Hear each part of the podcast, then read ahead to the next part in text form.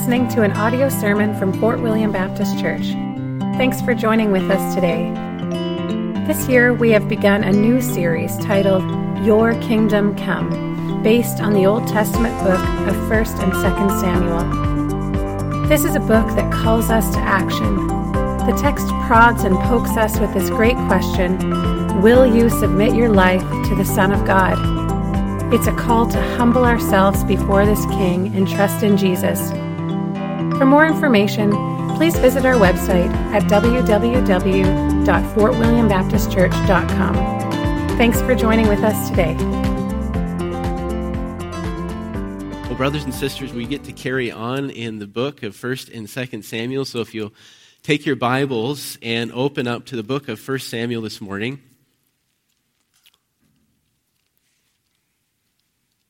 We're going to be in chapter 9, and we're going to read chapter 9, chapter 10, chapter 11. So we've got a big scripture text this morning to work through, and God has treasures for us in His Word. So open your Bibles up to 1 Samuel chapter 9. We're going to start in verse 1. So hear the word of God.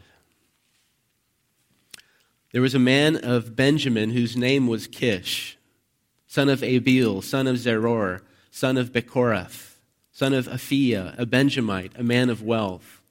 And he had a son whose name was Saul, a handsome young man. And there was not a man among the people of Israel more handsome than he. From his shoulders upward, he was taller than any of the people. Now the donkeys of Kish, Saul's father, were lost. So Kish said to Saul his son, Take one of the young men with you and arise, go and look for the donkeys. And he passed through the hill country of Ephraim and passed through the land of Shalisha, but they did not find them. And they passed through the land of Shaalim, but they were not there. And they passed through the land of Benjamin, but did not find them. And when they came to the land of Zuph, Saul said to his servant who was with him, Come, let us go back, lest my father cease to care about the donkeys and become anxious about us. But he said to him, Behold, there is a man of God in this city, and he is a man who is held in honor. All that he says comes true. So now let us go there. Perhaps he can tell us the way we should go.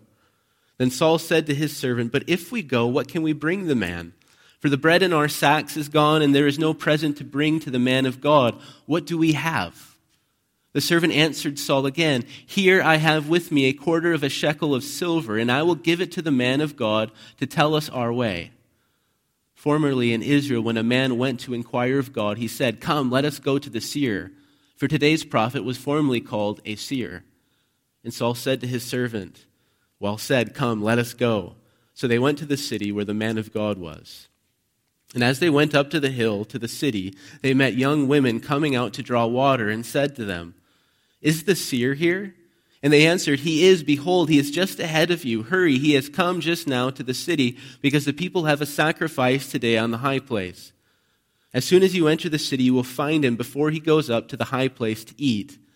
For the people will not eat till he comes, since he must bless the sacrifice. Afterward, those who are invited will eat. Now go up, for he will meet him, for you will meet him immediately. So they went up to the city. As they were entering the city, they saw Samuel coming out toward them on his way up to the high place. Now, the day before Saul came, the Lord had revealed to Samuel Tomorrow, about this time, I will send to you a man from the land of Benjamin, and you shall anoint him to be prince over my people Israel. He shall save my people from the hand of the Philistines, for I have seen my people because their cry has come to me. When Samuel saw Saul, the Lord told him, Here is the man of whom I spoke to you. He it is who shall restrain my people. Then Saul approached Samuel in the gate and said, Tell me where is the house of the seer? And Samuel answered Saul, I am the seer. Go up before me to the high place, for today you shall eat with me. And in the morning I will let you go and will tell you all that is on your mind. As for your donkeys that were lost three days ago, do not set your mind on them, for they have been found. And for whom is all that is desirable in Israel? Is it not for you and for, for all your father's house? And Saul answered, Am I not a Benjamite from the least of the tribes of Israel? And is not my clan the humblest of all the tribes of the, of the clans of the tribe of Benjamin? Why then have you spoken to me in this way? Then Samuel took Saul and his young men and brought them into the hall and gave them a place at the head of those who had been invited. who were about 30 persons. And Samuel said to the cook, Bring the portion I gave to you, of which I said to you, Put it aside. And so the cook took up the leg and what was on it and set them before Saul. And Samuel said, See what was kept is set before you. Eat, because it was kept for you until the hour appointed, that you might eat with the guests. So Saul ate with Samuel that day. And when they came down from the high place into, into the city, a bed was spread for Saul on the roof, and he lay down to sleep. Then at the break of dawn, Samuel called to Saul on the roof, Up, that I may send you on your way. So Saul arose, and both he and Samuel went out into the street. And as they were going down to the outskirts of the city, Samuel said to Saul, Tell the servant to pass on before us. And when he had passed on, stop here yourself for a while, that I may make known to you the word of God.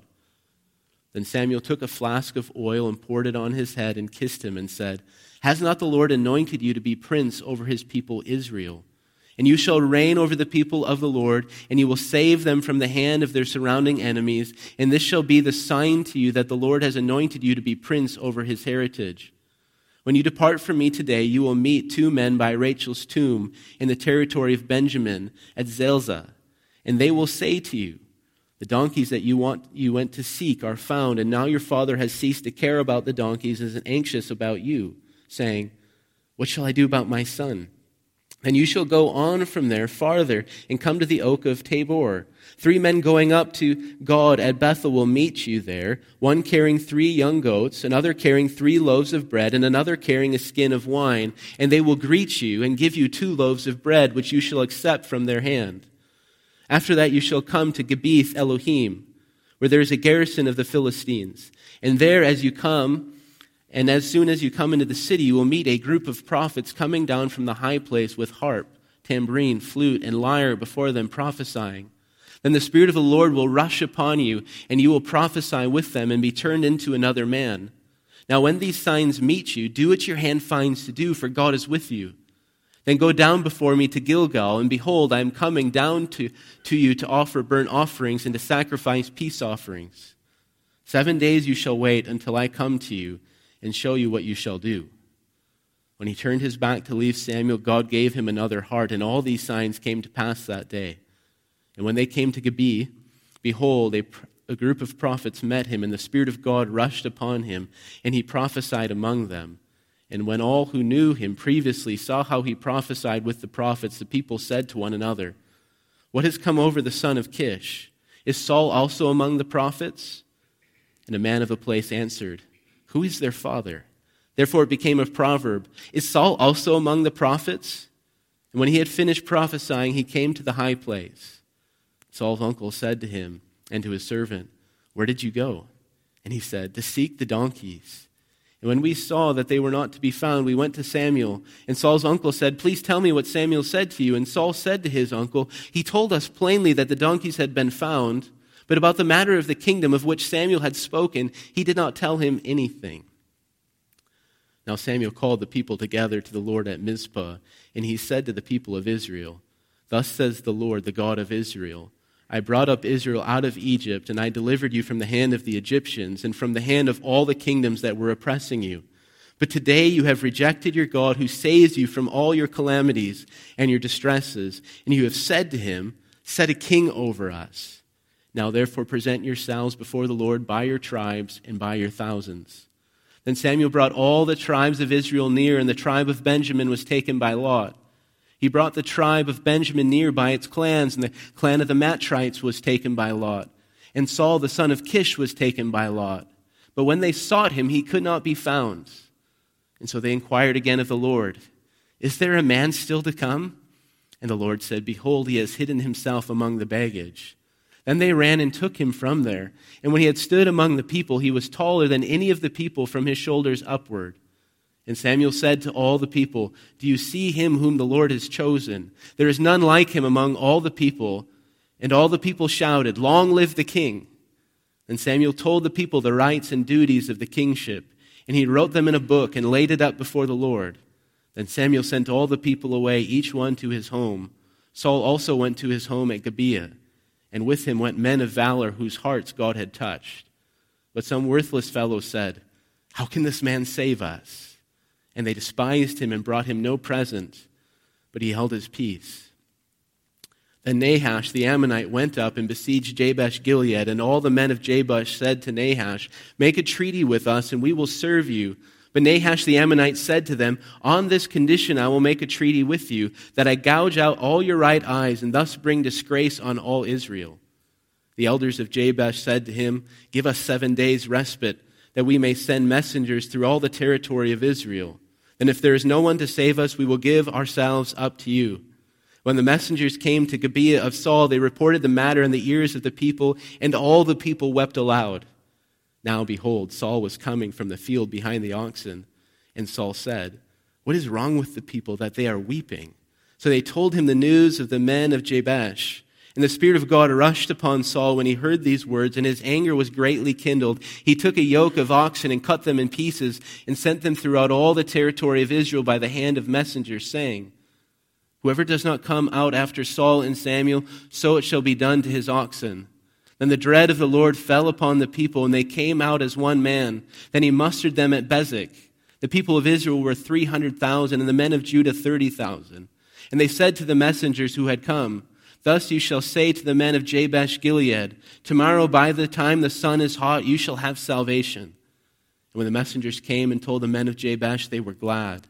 Therefore, the men of Jabesh said, Tomorrow we will give ourselves up to you, and you may do to us whatever seems good to you. And the next day, the peop- and the next day Saul put the people in three companies. And they came into the midst of the camp in the morning watch and struck down the Ammonites until the heat of the day. And those who survived were scattered so that no two of them were left together. Then the people said to Samuel, Who is it that said, Shall, shall Saul reign over us? Bring the men that we may put them to death. But Saul said, Not a man shall be put to death this day, for today the Lord has worked salvation in Israel. And Samuel said to the people, Come, let us go to Gilgal, and there renew the kingdom. So all the people went to Gilgal, and there they made Saul king before the Lord in Gilgal. There they sacrificed peace offerings before the Lord, and there Saul and all the men of Israel rejoiced greatly. Oh, Father, we do ask that you would bless the reading and the preaching of your word this morning.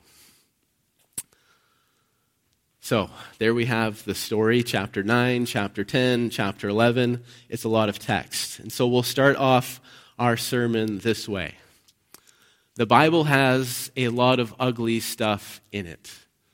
There's murder, there's adultery, there's treachery, there's cowardice, and much more. And in 1st and 2nd Samuel, we're going to see a lot of ugly stuff in it. In fact, it seems that the book of 1st and 2nd Samuel has a penchant for ugly stuff. 1st and 2nd Samuel collects and gathers and sets before us stories full of murder, adultery, treachery, and cowardice. In 1st and 2nd Samuel, we get this heaping portion of ugly. So here's the question we need to think about this morning. Why does the Bible expose us to all of this ugly stuff? Why does the Bible expose us to all of this ugly stuff? And this is a question worth our wrestling, isn't it? All that we find in the Bible, all of this ugly stuff, is due to a conscious decision made by God Himself. He could have written His book a different way. He could have scrubbed the book and made it squeaky clean, but, but God didn't do that. He recorded all of these ugly stories, reminding us of all of these ugly deeds for a reason. And all this talk about ugly stuff is not peripheral because we're going to have to deal with all of the ugly stuff head on in the life of Saul. And so in our reading this morning, we were introduced to Saul, the first king of Israel. And as we pursue Saul's story in the book of 1st and 2nd Samuel, we're going to find a lot of ugly stuff about Saul. In fact, Saul is the most troubling character we're going to meet in the book of 1st and 2nd Samuel. And so, as the story moves us through this, this life of Saul, it's not going to pull back from us. We're going to fall, find all sorts of ugly things about Saul's life. We're going to find Saul scared. His army is going to be faltering and failing. They're going to be running for their homes. And so, out of fear, he's going to disobey the word of God. In another scene, we're going to find Saul obstinate, proud, and rebellious. Instead of carrying out the orders of holy war, we're going to find him keeping Agag alive and keeping treasure for himself and for his men. And then in another scene, we're going to find Saul green with envy. Saul is going to chase David around his house and around the country, trying to destroy him. We're going to find Saul out of his mind. Instead of experiencing the life giving power of the Spirit, the Lord is going to send him a troubling, a distressing spirit that's going to torment him. And then at the very end of Saul's life, we're going to find him dead. And Saul's death isn't a good death or a noble death. He falls on his own sword in the presence of the Philistines, and then he is plundered by an Amalekite. Saul is undone by his enemies. And so the question is what are we supposed to do with all the ugly that we find in Saul's life? And so we have this issue of ugly, and now we need to find some sort of answer. And so here's the plan for this morning. First thing we're going to do is we're just going to stick our nose into our Bibles, and we need to listen to this introduction to Saul very carefully. So, the Old Testament, especially Old Testament narrative, never wastes words. And so, the text is going to give us some important clues about the life of Saul, and these clues are going to help us make sense of all the ugly that we find in Saul's life. So we're going to stick our noses in the Bible, and after we do that, we're going to do a second thing. We're going to circle back to this question what do we do with all the ugly in Saul's life? Better yet, what do we do with all the ugly we find in the Bible? And we're going to give some answers to that question. So let's stick our noses in the Bible and try to understand this text. So, the first thing we have to understand about chapter 9, chapter 10, chapter 11 is that the story of 1st and 2nd Samuel is moving towards kingship. And the story has been preparing us for this move towards kingship. So if you remember, in 1 Samuel chapter 2, we listened to this song by Hannah. And in her song, she sang about what? She ended her song by singing about a coming king. She said this, chapter 2, verse 10 He will give strength to his king and exalt the horn of his anointed. And so those are helpful words to keep in our back pocket as we move through this story. Kings aren't inherently bad. In fact, we see that it is God's plan that Israel will have a king.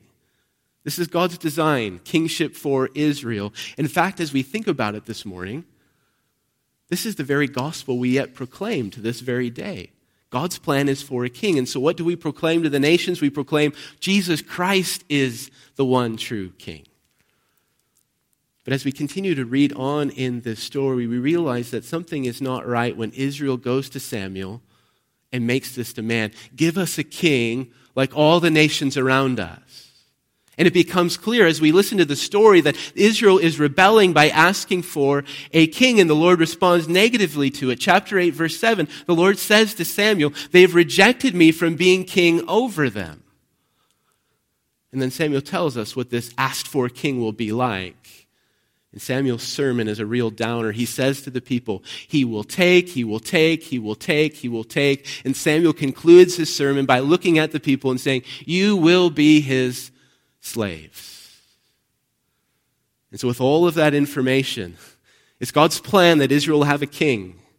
Israel sins by asking for a king like the nations that we meet Saul. We meet Saul, and we're left wondering where is Saul going to fit into this narrative? What is Saul going to be like for the people of God? And so we have a big chunk of scripture in front of us. We got three whole chapters, and there's a reason why we read chapter 9, chapter 10, and chapter 11. These three chapters make up the ascension of Saul to the throne of Israel. Now we have to understand something about these three chapters. Kings are not made in a moment. So we have to put the fairy tale story out of our heads. And so in the fairy tale story, there's a guy, and you find the guy, and what do you do? You put a crown on his head, and all of a sudden, he is the king, and everybody serves him, and he's in, in charge of everything. But in actual history, in actual life, it's a bit more complicated than that. And we see the complications in chapter 9, chapter 10, and chapter 11. And so we can think of these three chapters, and in fact, this is going to extend on in the narrative into chapter 12 and to chapter 13 as, as Saul's job interview for kingship. And so as you think about a job interview, we're, we're all accustomed to them. There's a certain process. So you send in your resume to an employer, and perhaps you get a sit down interview, And then if the sit down interview goes well, they check your references and follow up on that. And perhaps you get a trial period to work with your employer. And then if all goes well, they'll confirm you and you get this position. And so something like that's happening in chapter 9, chapter 10, chapter 11. Saul's ascension consists of three steps designation, demonstration, and confirmation. And so, first of all, Saul is going to need to be designated. That simply means someone is going to come to Saul and they're going to point the finger at Saul and say, You're the man for the job. You're going to be the king of Israel. And second, Saul will need to demonstrate to everyone that he is indeed fit for this job. Saul is going to have to pass a test. He's going to have to prove to Israel and to everyone that he is fit for kingship. And if he passes the test, he will move on to the third phase of the process, and that's confirmation. He will be confirmed and he will be set apart as king over Israel. And so, our job as readers, as listeners of this story, is to follow along to this three step process and pay attention to the clues that the story gives us about Saul and what he's going to mean for God's people. So, let's dig in. We'll start with designation.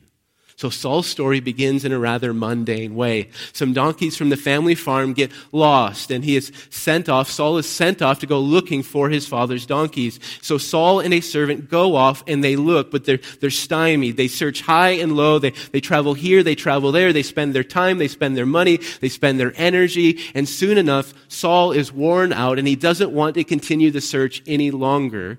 And so he tells the young man with him, let's go back. But his servant has another idea. Let's go to the seer. And the suggestion by the servant changes the whole course of Saul's life. It's interesting how this story goes. Saul goes out looking for some lost donkeys, but he, what he ends up finding is a call to kingship. And so what happens next happens quickly. Saul stumbles upon Samuel. Samuel brings him to a feast, seats him at the head of the table, gives him a priest's portion of meat, and then in the morning he anoints him with oil and says this chapter 10, verse 1 Has not the Lord anointed you to be prince over his people, Israel? And you shall reign over the people of the Lord, and you will save them from the hand of their surrounding enemies. So we've got a designation. What's happening here? Samuel takes his finger and he points it at Saul and he says, You're the man for the job. You're going to be the king of Israel. And as the story sets this up, we realize that this is not happenstance or just circumstance. This whole scene has been arranged by the Lord. The Lord directed Saul to Samuel, and the Lord prepared Samuel for Saul. And so the question is well, what are we supposed to make of this scene? What are we supposed to think about Saul at this point? Well, clearly, this was all unexpected for Saul. You, you take in the scene, and it seems like Saul is this deer caught in the headlights. Samuel points at Saul, and, and Saul says, Who, me? Are you talking about me? And as readers, we say that that's good. No one should be greedy for kingship. There seems to be some humility within Saul, and so that's a good thing. But there's also something in this scene that makes us go, hmm, I don't know about this. And so kings in the ancient world were regularly compared to shepherds. So the Lord is going to call David to shepherd Israel in 2 Samuel chapter 7. In fact, when we find David, when we first meet David, he is doing what? He is shepherding his father's flocks. In Psalm 23, we'll learn about Yahweh's kingship over the nations, over Israel. And what is he called? He's called a shepherd. In fact, when Jesus explains his work as the king of Israel, what language does he use? John chapter 10, Jesus says, I am the good shepherd. And so here we have Saul. And what do we learn about Saul's, Saul's shepherding skills? Well, he goes looking for his father's donkeys. He searches everywhere for them, but he doesn't find them. And we're left wondering what kind of shepherd is Saul going to be for Israel? And so that's the designation. Now we move on to demonstration. So the designation was private. No one knew about it, not even the man who was traveling with Saul. And so this whole thing about kingship needs to go public. And so Samuel gives instructions to Saul about a public demonstration.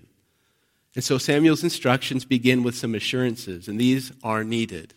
We have to think about this situation for Saul. One moment, he is just a private citizen, a young man, and he's going to look for his father's donkeys. And then he meets Samuel, and Samuel says, You're going to be a king. In fact, I'm going to saddle, on, saddle this responsibility on your shoulders. You're going to have to go save Israel from all these surrounding enemies. That's a huge change. Not many of us would say, Yes, I was waiting for this.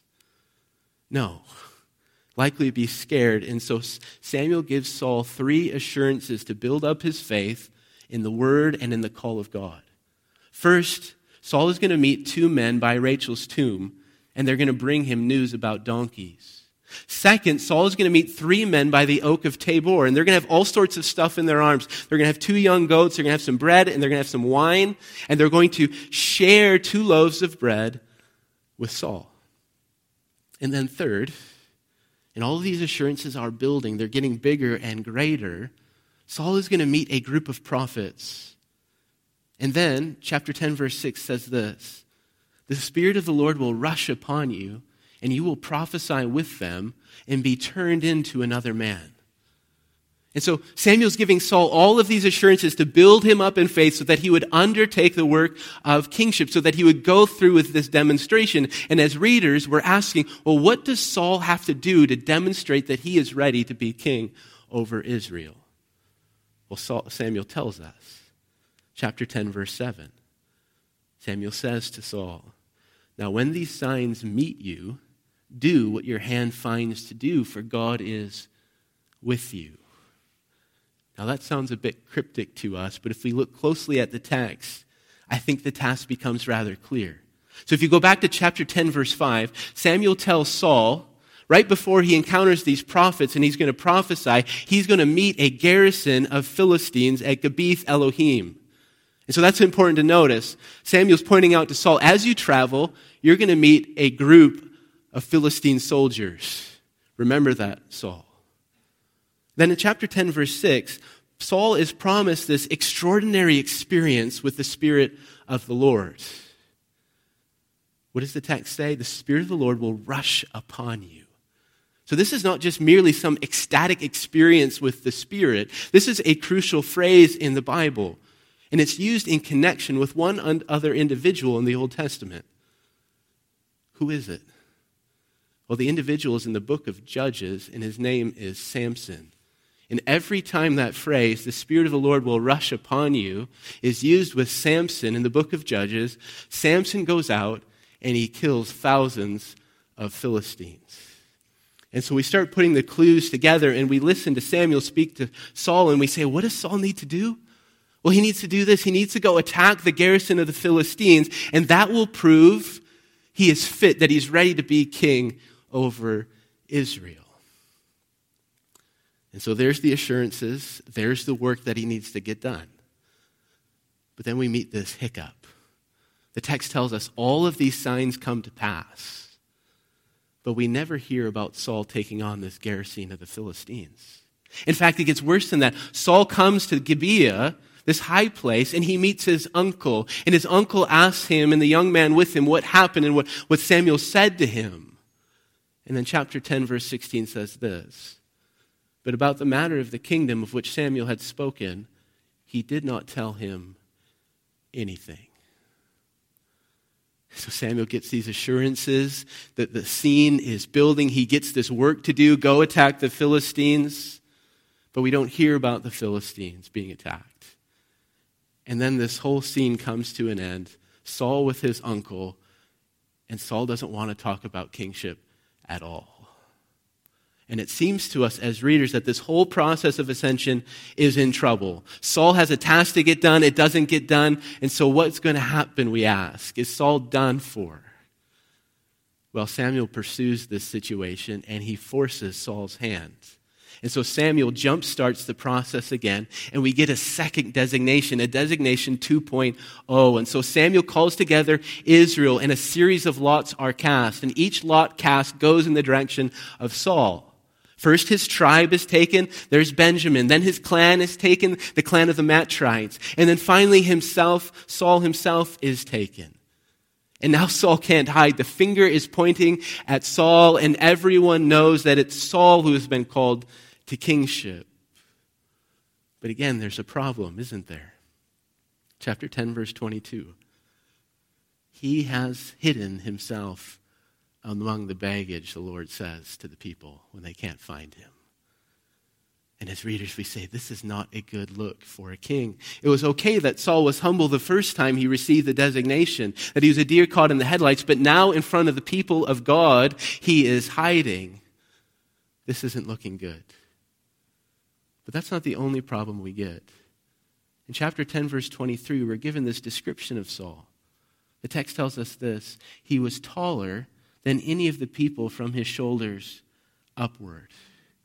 And that is a description that is repeated twice. It was repeated at the beginning of chapter 9, and that's not an insignificant description. The same word, tall, showed up in Hannah's song. She warned us about pride. Do you remember her song? And the connection between this verse and Hannah's song becomes really clear if you retranslate Hannah's song more literally. So, chapter 2, verse 3, Hannah sings this Do not say anymore, tall, tall. And then we read in chapter 10, verse 23 Saul was taller than any of the people from his shoulders upward. And there's this connection that the text is making. And we start asking as readers, what is Saul going to mean for the people of Israel? Is he one of the arrogant that Hannah was singing about? Is the Lord going to humiliate this man? What does this mean? And so the finger is pointing at Saul. And Saul can't avoid it anymore. And everyone knows that he's been called to kingship. And so he still has to demonstrate his position. And so some are questioning Saul chapter 10, verse 27. These worthless men say, How can this man save us? So Saul is given his opportunity for kingship in chapter 11. Nahash the Ammonite besieges the Israelite town, and like any true tyrant, this king doesn't just want victory over Jabesh Gilead, he wants to humiliate the people of Israel. He threatens to gouge out the right eye of every male. And so Saul gets word about this predicament, and by the powerful work of the Spirit, Saul jumps into action. And finally, after all of this time, Saul finally acts like a king. He takes action. He rallies the people of God together and there's great salvation. Chapter 11, verse 11. They came into the midst of the camp in the morning watch and struck down the Ammonites until the heat of the day, and those who survived were scattered, so that no two of them were left together.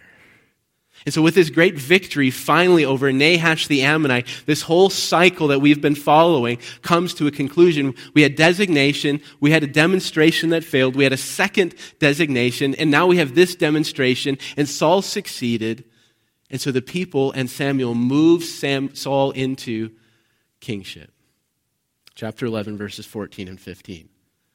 And Samuel said to the people, Come, let us go to Gilgal and there renew the kingdom. So all the people went to Gilgal, and there they made Saul king before the Lord.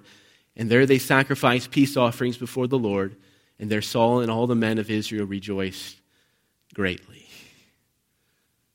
And so there we have the story of Saul. And as we think about chapters 9, chapters 10, chapter 11, we have to say this is not the most pleasant story to listen to. It's full of fits and starts. While there's some success, there's a lot of failure and cowardice. While there's some joy to be had in the text, there's a party at the end of chapter 11.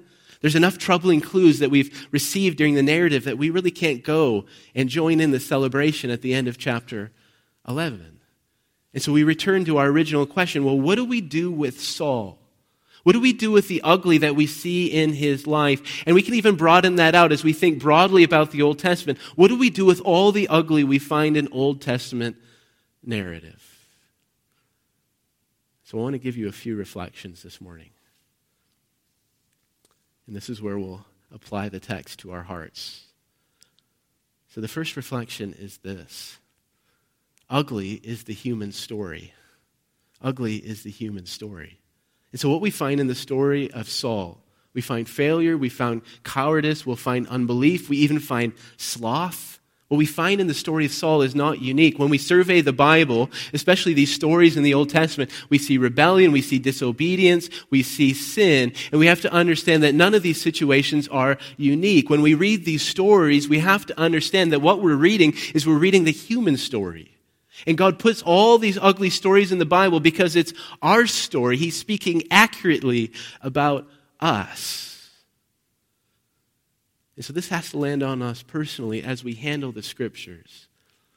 And sometimes we're guilty of handling the Bible in the wrong way. And so we pick up the Bible and we start reading the story of Saul and we think that we are a judge, and it's our job to pass judgments on the characters that we meet. And so we look at Saul, we study Saul, and we say, I can't believe how much of a coward he was. He received three assurances from the Lord. He received the very Spirit of God, and yet he failed to take on the Philistines. I can't believe him. And here's the thing we're not squeaky clean. We don't get to sit on the judge's bench. Instead, we're the ones who are put on trial when we read this story. When we read stories like these, we have to understand that God is picking up a mirror and He is bidding us to come and look at ourselves. And when we come and we read these stories, we realize how ugly our own stories are. And so we just need to take this to heart and we can think about Saul's initial failure. And so the Lord is so kind to Saul. He gives him three assurances to build up his faith so that he might go work obedience. He's going to receive news about donkeys. He's going to get two loaves of bread. He's going to receive the Spirit of God. Yet Saul fails to act in faith. And what is this story asking us to do? It's asking us to examine our own hearts. The story reminds us that we all, as Christians, have received assurance after assurance after assurance. The Bible is a book of assurance to us. In fact, we've received the very Spirit of Jesus the Spirit of God has been poured into our hearts. And the book asks us, where are you failing to act in courage today? Where have you given way to cowardice? Has the Lord called you to take on a garrison of Philistines, but yet you're cowering with fear? Has your uncle come to you and, and, and you refuse to even speak about the matter of kingship with him? And the book all of a sudden starts to examine our own hearts, our own human experience of sin and rebellion. And we have to understand that the Lord gives us these stories not to condemn us, but He gives us these stories so that the life of sin would be destroyed in us.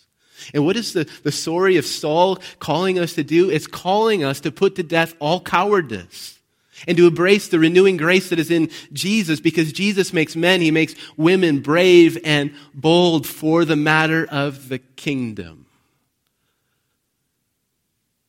And so as we read chapter 9, chapter 10, chapter 11, we have to remember ugly is the human story. We read Saul's story and we say, that's, that's my story.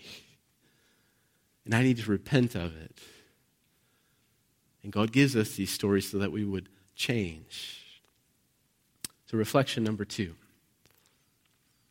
God uses ugly people. God uses ugly people. And so we know a few things about Saul. Saul's start towards kingship is ugly. And when Saul finally becomes king, his reign as king is going to be rather ugly. And when he ends his kingship, the ending of his kingship is going to be really ugly. But here's the thing we see in our text God still uses Saul.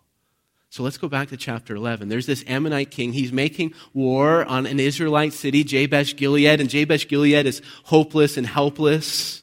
And so what does Saul do? Well, he takes action. He rallies the people. He goes out to battle. And Saul does something good, something pleasing in the sight of the Lord, something we can applaud. It is good that Saul went and saved this city.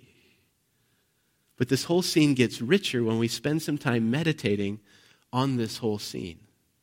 And so the story gives us a name for this leader of the Ammonites. And what's his name?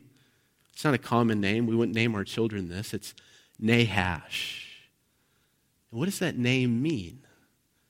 Well, Nahash means snake. And this is so rich as you think about it. Here is this snake king, and he is besieging God's people in God's land. And what does Saul do? He goes out in the power of the Spirit of the Lord, and he saves God's people, and he defeats the snake king. And what do we have right here in the middle of all of this ugly? We have a gospel story. And this teaches us something, doesn't it? God uses ugly people. God used Saul for the good of his people and the advancement of his kingdom. And in fact, as we think about it, this story in chapter 11, Saul going and fighting Nahash, this leader of the Ammonites, foreshadows and points us towards the work of Jesus. Because what does Jesus do as he advances the kingdom? He goes forward and he fights against the serpent himself and defeats him once and for all. So if there's something amazing about this. Saul, this ugly man, teaches us about Jesus Christ and his precious gospel work. Saul points us forward to Jesus, and we get to say, in Saul, we get to see a glimpse of Jesus Christ. We get to see Christ taking on the snake king himself. And so, brothers and sisters, God is still in the business of using ugly people with ugly stories for the good of his people. We can apply this to ourselves. Here we are all gathered together, and each one of us has an ugly story. Our stories are filled with sin, disobedience, rebellion. And when we examine our present lives, there's parts of our lives that are still slimy, parts of our lives we don't want anyone else to know about. But God has called us together, and He is using all of us to advance His church in the present age. He's called each and every one of us to important tasks to advance the cause of the kingdom. We get to speak about the glories of His Son. And the story teaches us God uses ugly people, and He's using ugly people like you and like me, even today. So, reflection number three. All of this ugly prepares us for Jesus. So, these ugly stories that we find in the Bible, whether we're studying Saul or studying something else, should create this deep ache in our hearts. These stories have been written down and recorded for us so that they would push us toward Jesus. Just think about Saul's ascension story. We walk through this cycle of Saul moving towards kingship, designation, demonstration, failed, back to designation, move towards demonstration, finally confirmation. As you walk away from these chapters, what are you left feeling? I feel disappointed. As I look at the life of Saul, I'm not impressed with him. In fact, if we're honest, we're a bit worried about Saul. Saul doesn't warrant our confidence. He doesn't warrant our trust. And, and, so what does the story of Saul do? It makes us look for a different sort of king. A king who will pursue his task doggedly. A king who will create in his people a rock solid confidence. And so what do we have to do with this story of Saul? Well, the answer is so easy. We have to run to Jesus Christ himself in the Gospels, Matthew, Mark, and Luke, we find Jesus' ascension story. And he has to work through a job interview process. He's de- he, has, he gets designated. He has to go through a demonstration. And if he passes the demonstration, he will be confirmed. Think about the life of Jesus like this. Jesus is designated. At his baptism, the Father says, You are my beloved Son. With you I am well pleased. And then Jesus is given a task for demonstration. He must go to the cross. He has to die for sinners. He must conquer the snake himself. He must rule and reign over Satan. And what does Christ do in his story? Well, he pursues his task with everything he has. No one can turn him away from his work. When faced with temptation, what does Jesus say? Get behind me, Satan. When faced with cowardice, what does Jesus say? Not my will be done, but yours be done. When faced with inaction, what does Jesus say? Well, he cried out this when he came into the world Behold, I have come to do your will, O God. Jesus is not a man of sloth. But when it came time to go to the work of demonstration, to go through this task, Luke chapter 9, what does Jesus do? Picking up on the words of Isaiah 50, verse 7 he set his face like flint towards Jerusalem. And what did Jesus do in Jerusalem? Well, he got his work done. He got his work done. He went to the cross. He suffered. He bled. He died, and he did not flinch. Jesus passed the test. And what did God do? God confirmed him as king over all. He raised him from the dead And then 40 days later, he ascended through the clouds into heaven, and he is seated at the right hand of God forevermore. And so, what does this story do? The story of Jesus satisfies our hearts. We meet the king that we need a king of bravery, a king of courage, a king who saves us. And so we read the stories, we meditate on all the ugly stories because these ugly stories drive us to the one story that can save us and satisfy us. We look at the story of Saul and we meditate on it. We let it do its work. We don't look away from it because if we take it in, it creates this ache in our hearts. And then we run to Jesus and we find him, our King, the King who saves us. Let's pray. Well, Father, we are so thankful for your word this morning. Your word is gold, it is treasure, it is sweet, sweeter than the honeycomb. And it is our great privilege to sit underneath your word. And so we pray now, would your word have its way with us? Would you move us to repentance? Would you move us to faith? Would you move us ultimately towards Jesus? We pray this in Jesus' name. Amen.